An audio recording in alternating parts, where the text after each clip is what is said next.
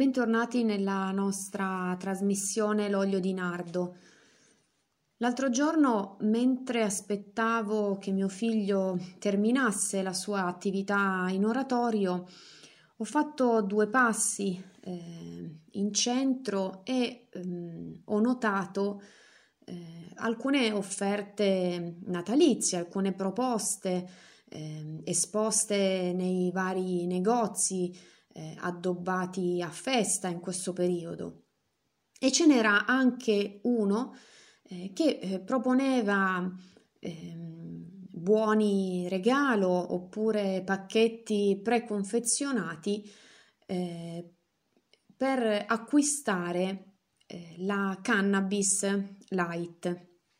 Allora oggi eh, vorrei proprio riflettere su questo perché mi ha lasciato eh, un po' di stucco immaginare, sapete, no? di scartare eh, magari un, un, vassoio come si fa con tanti prodotti ehm, no? prelibati, ehm, sapete, i cesti natalizi tipici.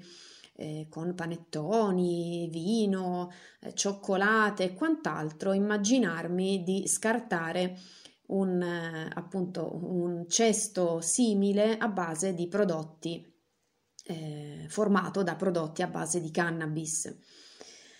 E guardate che eh, questa, questo fenomeno è molto diffuso, eh, del resto l'imprinting della Beat Generation ha determinato la diffusione dell'idea eh, contraddetta però dagli studi scientifici dagli anni 90 in poi, secondo cui la cannabis sarebbe una droga leggera, intendendo con questa espressione la capacità di questa sostanza di procurare dipendenza psichica e non fisica. Eh, intanto, eh, prima di parlare di cannabis light, mh, mm, vediamo in generale eh, che cos'è la cannabis, vediamo alcuni dati.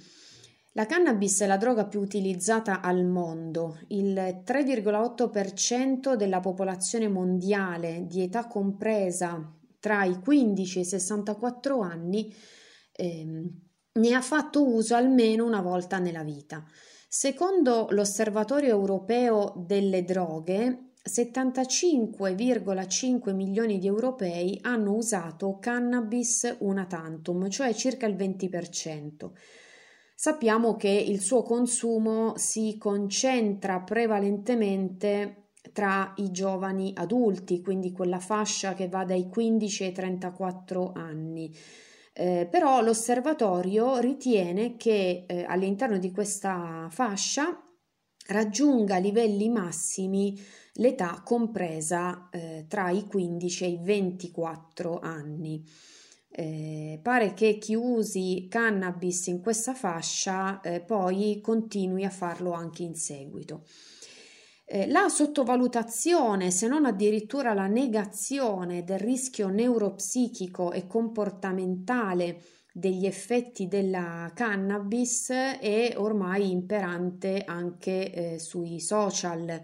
Le maggiori campagne di marketing dei produttori di cannabis eh, si basano proprio eh, sulla eh, come dire, presentazione eh, di alcuni effetti eh, se fate un giro anche su, ehm, no, sui siti che, che la vendono, eh, quella light, lo trovate, no? per esempio effetti rilassanti, antidepressivi, ehm, relativamente ehm, al metabolismo, ad alcuni organi, insomma tutta una serie di effetti benefici eh, della sostanza.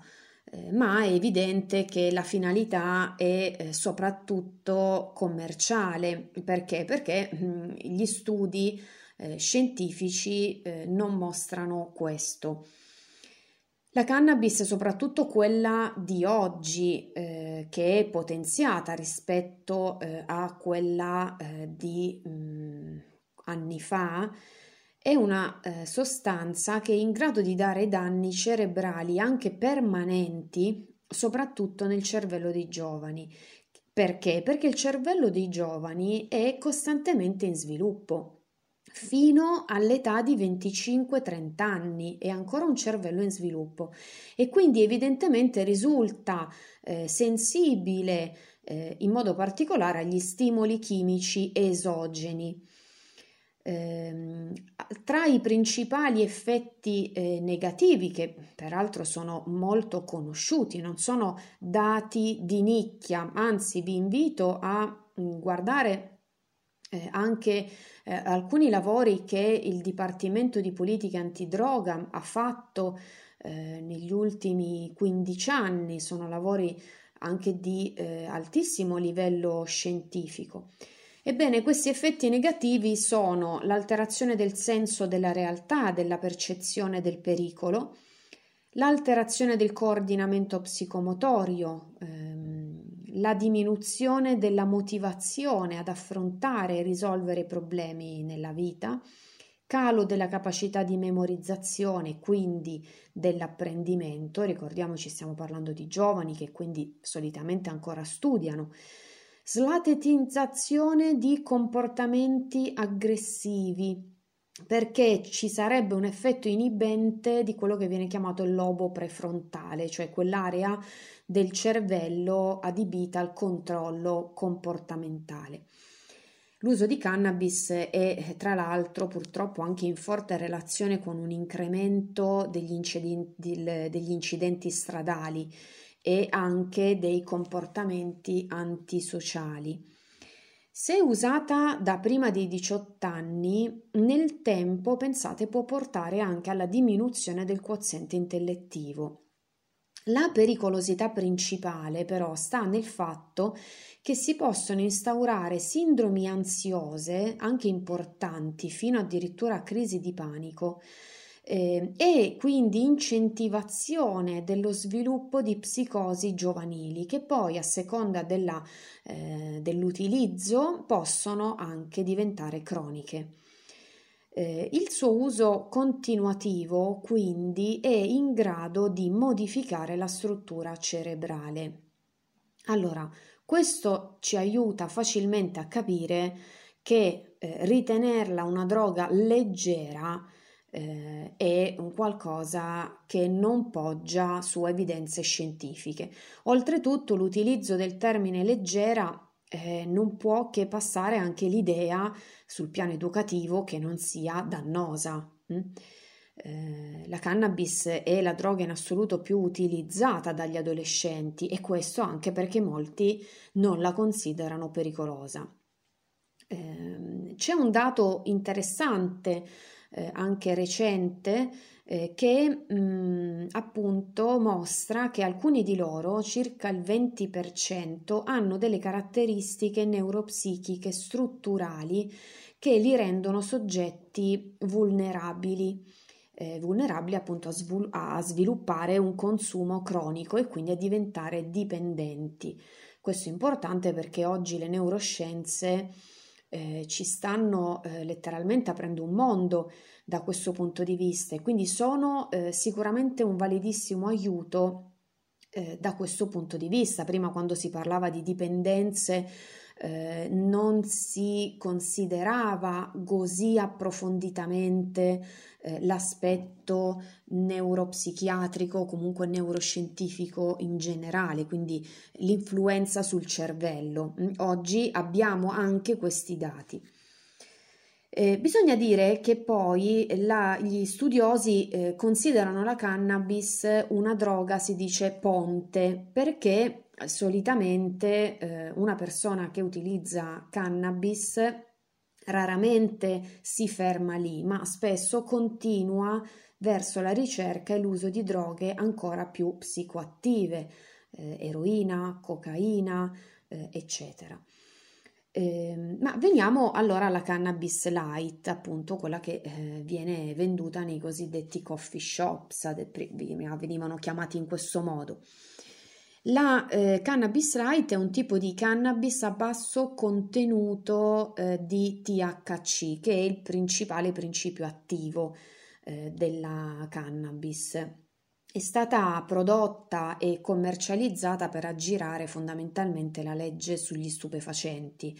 eh, dando origine eh, a catene di negozi eh, che eh, poi però eh, fondamentalmente avevano come intento quello di passare dalla cannabis light alla cannabis eh, vera e propria e quindi di temporeggiare in attesa che la legalizzazione della cannabis venisse approvata. Ehm, la cannabis light non è affatto innocua, ehm, anzi eh, se teniamo conto una dose di 30 grammi, ehm, una dose del genere può contenere anche più di 15 mg di THC. Ehm, la dose drogante di principio attivo va dai 2 ai 4 mg, quindi eh, parlare di 15 insomma è un quantitativo notevole. Ehm, diciamo che siamo di fronte a una sostanza non attiva come la cannabis standard, ma sicuramente in grado di produrre effetti psicoattivi. Prova ne è anche eh, il fatto che i test tossicologici sulle urine, mh, mm, quelli che vengono eseguiti anche dalla polizia stradale per capirci, eh, in questi consumatori risultano positivi. Il 20 novembre il governo ha presentato un emendamento per regolamentare l'intera filiera della canapa, con anche la liberalizzazione della cannabis light.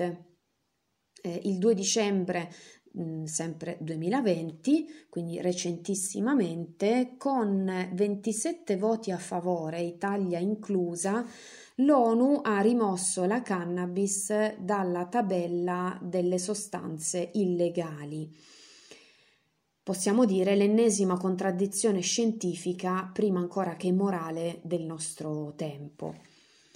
Ora, come si può fare prevenzione in famiglia, eh, così come anche a scuola, con gli adolescenti? Sicuramente è necessario focalizzare l'attenzione sul particolare problema del consumo di droga nei giovani attivando programmi eh, specifici finalizzati all'identificazione precoce dell'uso di sostanze eh, e quindi anche all'attivazione eh, di risposte personalizzate eh, diciamo che eh, si sente la necessità di definire dei programmi di intervento proprio per la prevenzione eh, dall'uso di qualsiasi sostanza psicoattiva tra i giovani. Eh, una persona minorenne che usa qualunque tipo di droga necessita di un intervento educativo che però non è legato strettamente al consumo di questa o quella sostanza perché i problemi che eh, soggiacciono ehm, all'espressione di comportamenti appunto legati all'uso di eh, sostanze hanno radici indipendenti dalla sostanza utilizzata. Mi spiego meglio. I meccanismi di controllo volontario di assunzione o non assunzione risentono evidentemente dei modelli educativi utilizzati con quel ragazzo fin dai suoi primissimi anni di vita.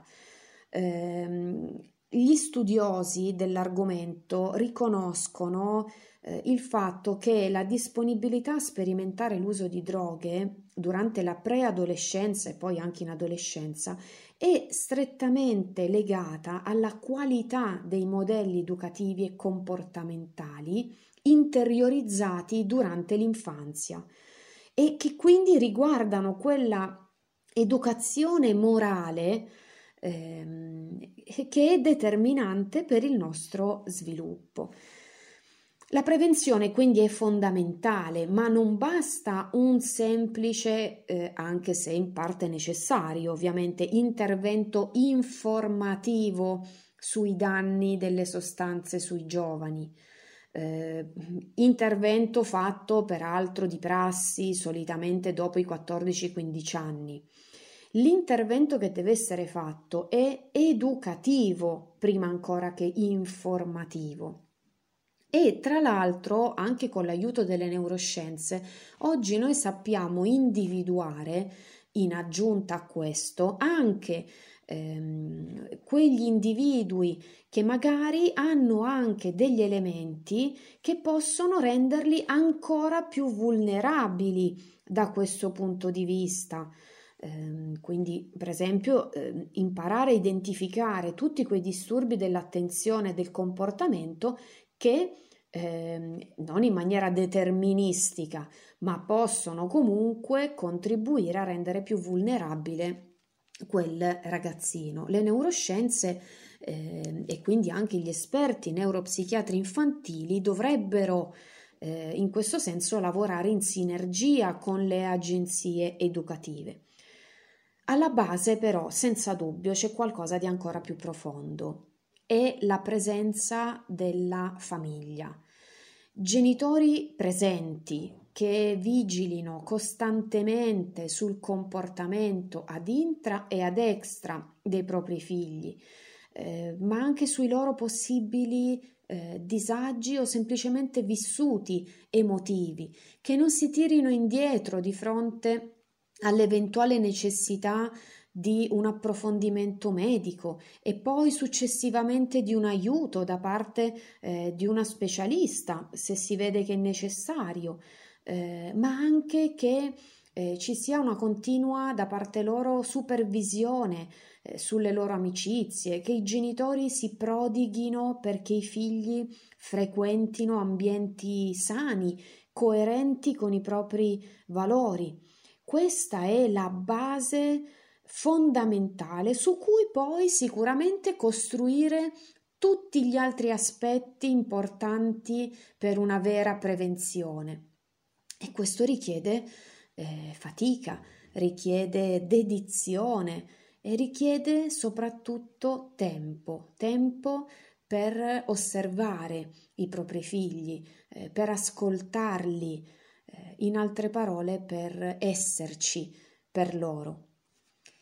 Io vi ringrazio dell'ascolto e vi aspetto al prossimo appuntamento dell'olio di nardo.